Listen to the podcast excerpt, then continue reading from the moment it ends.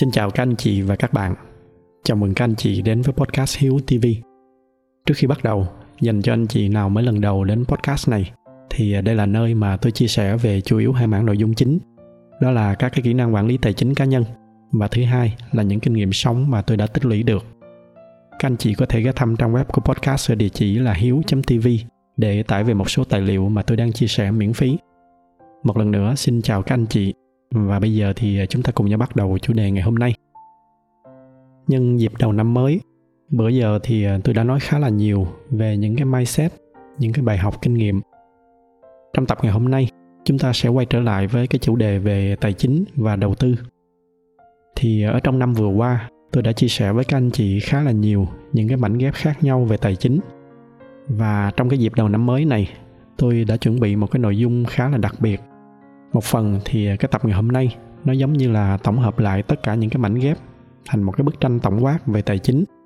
Rồi từ cái bức tranh tổng quát này, tôi sẽ đưa ra một số những cái tổng kết, những cái rút tỉa, cũng như những cái gợi ý cho các anh chị. Và hy vọng với cái bức tranh tổng quát này, nó sẽ giúp cho các anh chị có được những cái hoạch định hợp lý hơn ở trên cái con đường xây dựng tự do tài chính cho bản thân mình. Không chỉ là ở trong cái năm sắp tới này, mà còn những cái năm sau đó ở trong tương lai. Tập ngày hôm nay thì nó sẽ có khá là nhiều sơ đồ minh họa. Do đó cho nên anh chị nào mà nghe bằng podcast, cái phiên bản audio, thì lúc nào đó các anh chị rảnh, các anh chị nên tham khảo thêm cái phiên bản ở trên YouTube để nắm rõ hơn những cái ý mà tôi muốn truyền tải. Tập này thì nó sẽ khá dài, do đó nên tôi sẽ đi thẳng vào cái ý chính luôn để tránh mất thời gian của anh chị. Thì cái biểu đồ của chúng ta nó sẽ bắt đầu từ những cái năm đầu đời. Ngay từ những cái năm ở trên ghế nhà trường, chúng ta đã được gia đình và xã hội định hướng chúng ta đi theo một cái công thức, mà cái công thức đó nó đều xoay quanh hai chữ, đó là ổn định. Khi mà còn nhỏ, đi học phổ thông thì chúng ta đi học với một cái mục tiêu lớn nhất, đó là để vào được đại học. Rồi tới khi mà vào được đại học thì suốt mấy năm đại học, chúng ta cũng học với một cái mục tiêu lớn nhất, đó là sau khi mà lấy được cái tấm bằng đại học thì nó sẽ là một cái tấm vé để mà chúng ta tìm được một công việc ổn định. Cứ như vậy, tất cả những gì mà chúng ta làm và chuẩn bị từ suốt mấy chục năm đầu của cuộc đời chỉ là để có được một cái công việc ổn định, để từ đó rồi chúng ta hy vọng là sẽ có cho mình được một cái cuộc sống ổn định. Tuy nhiên, theo cái quan sát của cá nhân tôi, thì cái con đường này nó có khá là nhiều vấn đề. Thứ nhất là cái công việc mà chúng ta cứ nghĩ là ổn định đó, thật ra nó không có ổn định là mấy, hoặc thậm chí nói đúng hơn là nó không ổn định chút nào. Thứ hai là cái công việc đó nó không có đưa được chúng ta đi tới được cái đích thật sự của sự ổn định. Thì đầu tiên, tại sao mà tôi nói cái công việc đó nó không ổn định? Bởi vì bình thường cái nền kinh tế khi mà nó ổn định thì không sao. Nhưng mà khi mà kinh tế đi xuống, mà chẳng may mà các anh chị nằm ở bên kia của cái balance sheet, là cái bảng cân đối thu chi đó, thì các anh chị sẽ là người ra đi đầu tiên. Nghĩa là các anh chị đang làm một cái việc mà cái quyền sinh sát nó nằm ở trong tay của một người hoặc một vài người. Đó là những người quản lý công ty đó. Số phận của chúng ta nó không có nằm trực tiếp ở trong cái năng lực hay là cái sự nỗ lực của chúng ta, mà nó nằm ở trong cái năng lực điều hành của những người đó. Chúng ta có thể làm rất là tốt cái công việc của mình, nhưng mà nếu cái năng lực điều hành và lèo lái công ty của những cái người đó không tốt, thì chúng ta vẫn có khả năng mất việc bất kỳ lúc nào. Mất đi cái công việc mà từ đầu chúng ta nghĩ là ổn định đó. Tôi có một người bạn, năng lực rất là giỏi. Cái cuộc sống của người bạn này cũng hướng tới cái sự ổn định như vậy. Anh bạn này anh không có tham vọng làm riêng, cũng không có tham vọng đi đầu tư hay làm gì hết. Anh chỉ đơn giản là anh đi làm, tích lũy, rồi anh ngồi anh nhìn cái tài khoản của mình tăng lên mỗi khi mà nhận được lương. Và cũng phải nhấn mạnh thêm là cái năng lực của người bạn này rất là giỏi, lương của anh rất là cao. Tuy nhiên, ở trong cái đợt cắt giảm nhân sự vừa rồi của các cái công ty công nghệ ở Mỹ, thì chính bởi vì cái mức lương của anh bạn này ảnh cao, cho nên ảnh đã vô tình ảnh nằm ở bên kia của cái balance sheet. Và kết quả là ảnh nằm trong cái nhóm mà bị cắt giảm nhân sự. Tất nhiên là với cái năng lực của người bạn này, thì tôi tin là rồi ảnh cũng sẽ tìm được cái việc khác. Nhưng mà cái việc đó, cái sự cố đó, nó đã làm cho cái cuộc sống ổn định của ảnh bị xáo trộn rất là nhiều. Và ảnh không phải là người có quyền quyết định ở trong cái việc này. Và cái bức tranh mà tôi vừa mô tả, nó chính là cái sự thật của một cái sự ổn định mà hầu hết mọi người đang hướng tới. Tôi thì tôi gọi đó là một cái sự ổn định giả tạo. Thứ hai, Tại sao mà tôi lại nói cái con đường này nó không đưa được chúng ta đến được cái đích của cái sự ổn định thật sự? Nhưng mà trước khi mà nói cái đó, thì bây giờ chúng ta cùng nhìn sang cái sự ổn định thật sự nó là cái gì? Thì theo cá nhân tôi, nó chính là cái đích đến của cái sự tự do tài chính. Đó là khi mà chúng ta đạt được cái mức tài chính mà chúng ta không còn cần phải lo về cái vấn đề cơm áo gạo tiền nữa. Vậy thì tại sao mà chúng ta lại cần phải hướng tới cái mục tiêu đó? Tại sao mà nó mới là cái sự ổn định thật sự? Bây giờ nếu mà chúng ta nhìn một cách bao quát toàn bộ các cái khía cạnh mà nó cấu thành nên cuộc sống của chúng ta, thì chúng ta sẽ thấy là tài chính nó chi phối gần như tất cả mọi khía cạnh. Nhưng mà tiếc là cái cách mà chúng ta tiếp cận về vấn đề tiền bạc, về vấn đề tài chính nó hơi bị lệch lạc. Chúng ta được dạy là tiền bạc nó là xấu xa. Từ những năm còn nhỏ, kể cả ở trong các cái câu chuyện cổ tích, thì những cái người có nhiều tiền thường là những người xấu, phú ông, phú hộ này kia. Rồi tới khi lớn lên thì cả xã hội thường có cái xu hướng là có một cái nhìn rất là hằn học với lại người giàu.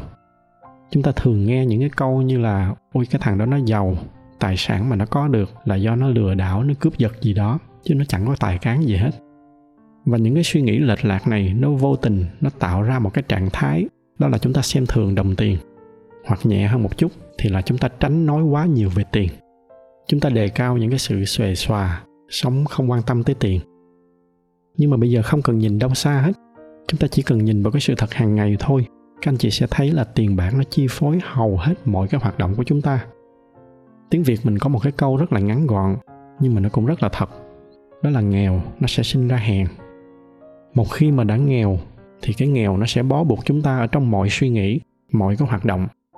Nó làm cho chúng ta không có nhúc nhích cục cựa gì được hết. Rồi nó ép chúng ta phải đi làm những cái chuyện mà bản thân chúng ta không có muốn làm. Ở đây khoan hẳn nói tới những cái chuyện phạm pháp, chỉ những cái chuyện cỏn con như là bình thường, giả sử bạn bè mời đi đám cưới, mà nếu mà chúng ta khó khăn quá, chúng ta cũng sẽ không đi được. Rồi ngày lễ, ngày Tết sắp tới đây, chúng ta cũng phải tránh mặt bởi vì chúng ta không có đủ tiền để lì xì cho mấy đứa cháu. Rồi chưa kể tới cái việc là túng thiếu quá thì phải mượn bạn bè, rồi mượn rồi không trả được, phải khất ngày này qua ngày nọ. Tới một lúc nào đó phải tránh mặt bạn bè luôn. Do đó cho nên nghèo nó sinh ra hèn là một cái thực tế. Nó rất là thật mà chỉ có những người đã từng nghèo rồi thì mới có thể cảm nhận được cái sự xót xa của nó. Do đó cho nên cái việc xây dựng tài chính và làm chủ được tài chính, làm chủ được tiền bạc, dù muốn hay dù không, thì nó luôn luôn là một cái yêu cầu quan trọng ở trong cuộc sống. Chúng ta tránh né nó, chúng ta không đối mặt để mà làm chủ nó, thì nó sẽ làm chủ chúng ta. Đó là cái lý do vì sao mà ngay từ những cái tập đầu tiên của cái loạt podcast này, tôi đã chia sẻ với các anh chị về những cái hành trình về tự do tài chính, để nó giúp cho các anh chị có một cái bức tranh rõ ràng hơn, cụ thể hơn về cái việc làm chủ tiền bạc. Và xa hơn nữa là nó giải phóng chúng ta ra khỏi cái sự chi phối của tiền bạc. Khi mà chúng ta đạt được tự do tài chính rồi, nó sẽ trả lại tự do cho chúng ta, để chúng ta được sống cái cuộc đời theo cái cách riêng của mình. Chúng ta không phải làm những cái việc mà mình không thích nữa. Chúng ta không phải đi theo những cái lối mòn mà xung quanh đã vạch sẵn ra cho chúng ta nữa.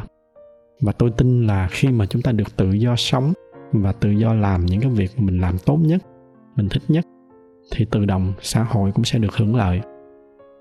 Bây giờ chúng ta sẽ cùng nhau chúng ta nhìn sâu hơn cụ thể cái bức tranh tự do tài chính nó là như thế nào. Thì tôi có một số cái lưu ý. Đó là cái cụm từ tự do tài chính mà tôi dùng ở trong cái bài nói chuyện ngày hôm nay. Thật ra là để cho nó đơn giản về cái tên gọi. Chứ cái cột mốc mà tôi dùng để chia sẻ với các anh chị ở trong cái tập ngày hôm nay, đúng ra thì nó chỉ mới là độc lập tài chính thôi. Anh chị nào mà muốn tìm hiểu kỹ hơn về những cái cột mốc này, cũng như cái công thức để mà tính cho từng mốc, thì có thể xem lại cái loạt bài về hành trình tự do tài chính mà trước đây tôi đã chia sẻ. Tôi sẽ để cái liên kết ở bên dưới cái phần mô tả cho các anh chị tiện xem lại. Còn trong tập ngày hôm nay thì chúng ta tạm thống nhất với nhau là sẽ dùng cái cụm từ tự do tài chính để tôi tiện giải thích những cái ý chính khác.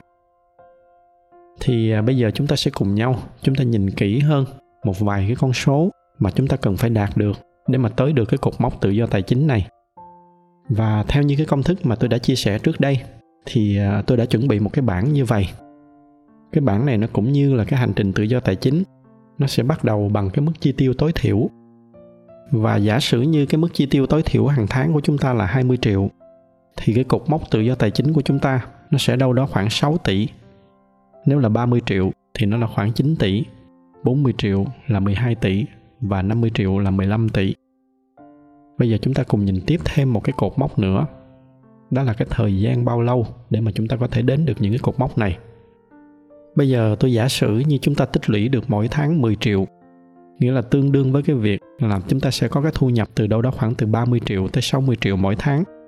Ví dụ như cái trường hợp đầu tiên, thu nhập mỗi tháng của chúng ta là ba mươi triệu, chúng ta chi cho cái nhu cầu hàng tháng hết hai mươi triệu, thì nghĩa là chúng ta sẽ còn lại được mười triệu để dành. Thì với cái tốc độ đều đặn như vậy, để đạt được cái con số sáu tỷ kia, thì chúng ta sẽ cần đâu đó khoảng năm mươi năm. Và nếu mà giả sử chúng ta bắt đầu cái hành trình tích lũy này năm hai mươi hai tuổi, nghĩa là cái năm sau khi tốt nghiệp đại học, thì đến năm bảy mươi hai tuổi chúng ta mới đạt được cái cột mốc tự do tài chính. Đó là cái mức chi tiêu hai mươi triệu mỗi tháng. Bây giờ giả sử thu nhập là bốn mươi triệu và chúng ta chi tiêu ba mươi triệu, thì tổng cộng chúng ta sẽ mất bảy mươi lăm năm, nghĩa là tới chín mươi bảy tuổi chúng ta mới đạt được tự do tài chính. Tương tự như vậy, cho những cái mốc tiếp theo, chúng ta sẽ mất một trăm năm và một trăm hai mươi lăm năm. Thì nghĩa là lúc đó chúng ta xanh cỏ mất rồi. Bây giờ giả sử bằng cách nào đó, chúng ta nâng được cái thu nhập lên thêm mười triệu nữa mỗi tháng. Ví dụ như chúng ta làm tăng ca hay là chúng ta làm thêm job gì đó. Nghĩa là chúng ta sẽ có đâu đó khoảng từ bốn mươi triệu tới bảy mươi triệu mỗi tháng. Và với cái mức thu nhập như vậy, giả sử như chúng ta vẫn giữ được cái mức sinh hoạt như cũ, thì chúng ta cùng nhìn xem là mình sẽ rút ngắn được bao lâu. Cái tin buồn trước khi mà tôi nói tiếp là nó cũng sẽ rất là dài. Cụ thể, với cái mức thu nhập bốn mươi triệu, mỗi tháng xài hai mươi triệu, tích lũy hai mươi triệu, thì chúng ta sẽ mất đâu đó khoảng hai mươi lăm năm. Nghĩa là tới cái lúc gần năm mươi tuổi, chúng ta mới đạt được cái tự do tài chính. Tương tự như vậy, nếu mà thu nhập của chúng ta là năm mươi triệu và chúng ta chi tiêu khoảng đâu đó ba mươi triệu một tháng, con số này nó rất là gần với con số thực tế của cái tầng lớp trung lưu ở nước ta hiện nay, thì chúng ta sẽ mất đâu đó khoảng ba mươi tám năm. Nghĩa là tới năm sáu mươi tuổi thì chúng ta mới đạt được tự do tài chính. Tương tự như vậy cho những cái mốc còn lại. Thì khi mà nhìn vào cái bảng này, chúng ta thấy rõ ràng là chúng ta nên loại luôn đi mấy cái kịch bản trên bảy mươi năm kia. Tại vì lúc đó chúng ta gần đất xa trời rồi. Cái mục tiêu của tự do tài chính là để nó trả lại tự do cho chúng ta, để chúng ta có thể tự do sống cái cuộc đời của mình mà không có còn phải lệ thuộc vào tiền nữa. Để từ đó chúng ta đi trải nghiệm, chúng ta đi làm những cái việc có giá trị khác. Còn cái kịch bản mà đạt được tự do tài chính ở cái tuổi gần đất xa trời này, thì cái sự tự do đó nó không còn mấy ý nghĩa nữa. Do đó cho nên tôi loại bỏ hết mấy cái trường hợp này. Mà đây là tôi chưa kể tới những cái yếu tố khác như là lạm phát. Và rồi các anh chị phải kiếm được đều đặn mỗi tháng như vậy ở trong vòng từ hai mươi tới bốn mươi năm, không được thiếu tháng nào và cũng không được nghỉ việc. Tôi không biết là các anh chị thì như thế nào, nhưng mà với tôi thì cái con đường này rõ ràng là nó không ổn một tí nào. Vậy thì nếu tự do tài chính là một cái con đường nó quá xa vời như vậy, thì chúng ta có còn cái con đường nào khác hay không? Đoạn này thì tôi có một cái tin vui và một tin buồn. Tin vui đó là có, chúng ta có một cái phiên bản tự do tài chính gọn nhẹ hơn. Cái hành trình để mà tới được với nó cũng đơn giản hơn. Nhưng mà cái tin buồn là tuy nó đơn giản hơn, nhưng nó chỉ đơn giản hơn cái hành trình kia thôi. Chứ nó vẫn phải đòi hỏi rất là nhiều cái sự quyết tâm và kiên trì. Và quan trọng hơn nữa là nó đòi hỏi chúng ta phải có được một cái lộ trình đúng. Vậy thì cụ thể cái bức tranh đó là cái gì? Thật ra thì nếu mà anh chị nào có theo dõi podcast này đầy đủ, thì hẳn là các anh chị sẽ nhận ra là tôi đang nói về cái gì. Bởi vì thật ra là tôi đã có chia sẻ cái mảnh ghép này một lần rồi. Đó là một cái phiên bản mà tôi hay gọi vui là tự do tài chính phiên bản rút gọn. Nghĩa là nó không có đủ cái sự an toàn và cái sự tự do hoàn toàn như là cái phiên bản đầy đủ.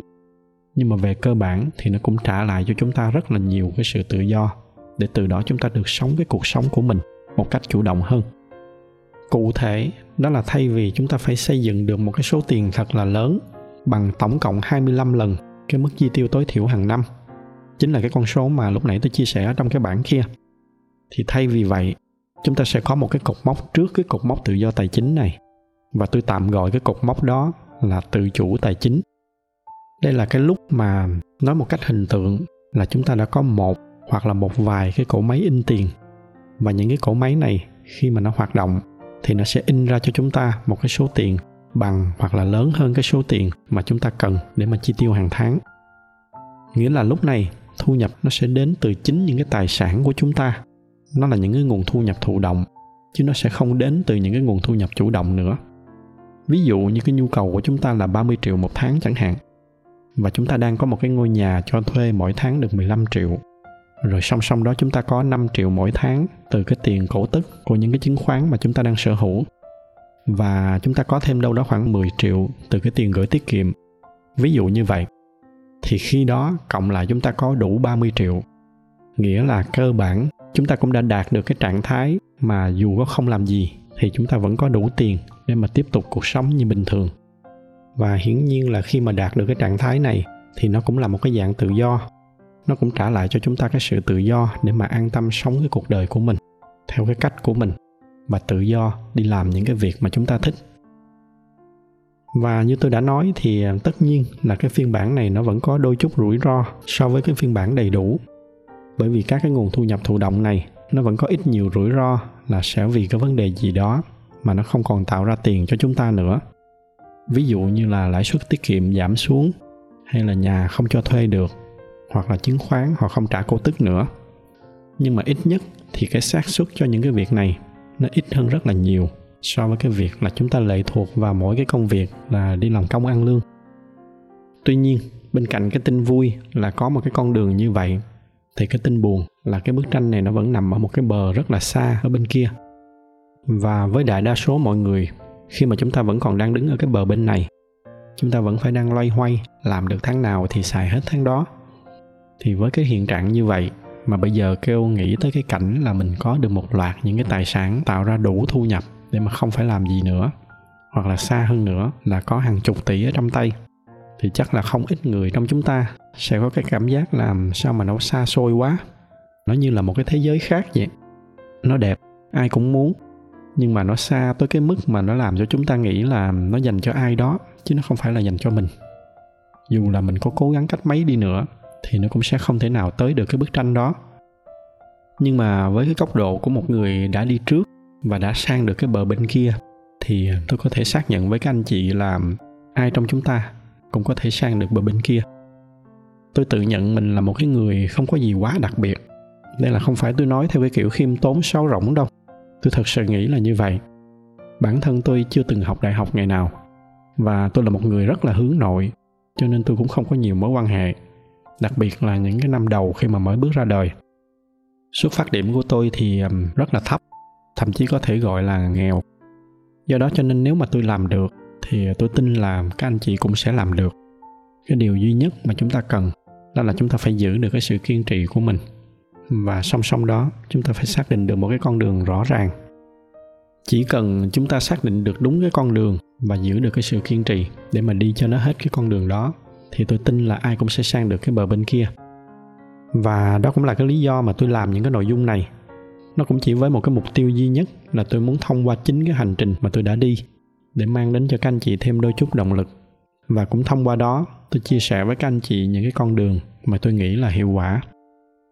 Thì trước khi kết thúc cái tập đầu tiên này, nếu mà có cái điều gì đó mà tôi muốn nhắn gửi đến các anh chị ở trong tập ngày hôm nay, thì đó chính là cái việc chúng ta đừng có xem cái việc đi làm công ăn lương là cái đích đến. Bởi vì như những gì tôi đã phân tích ngày hôm nay thì rõ ràng là nó không phải là một cái đích đến.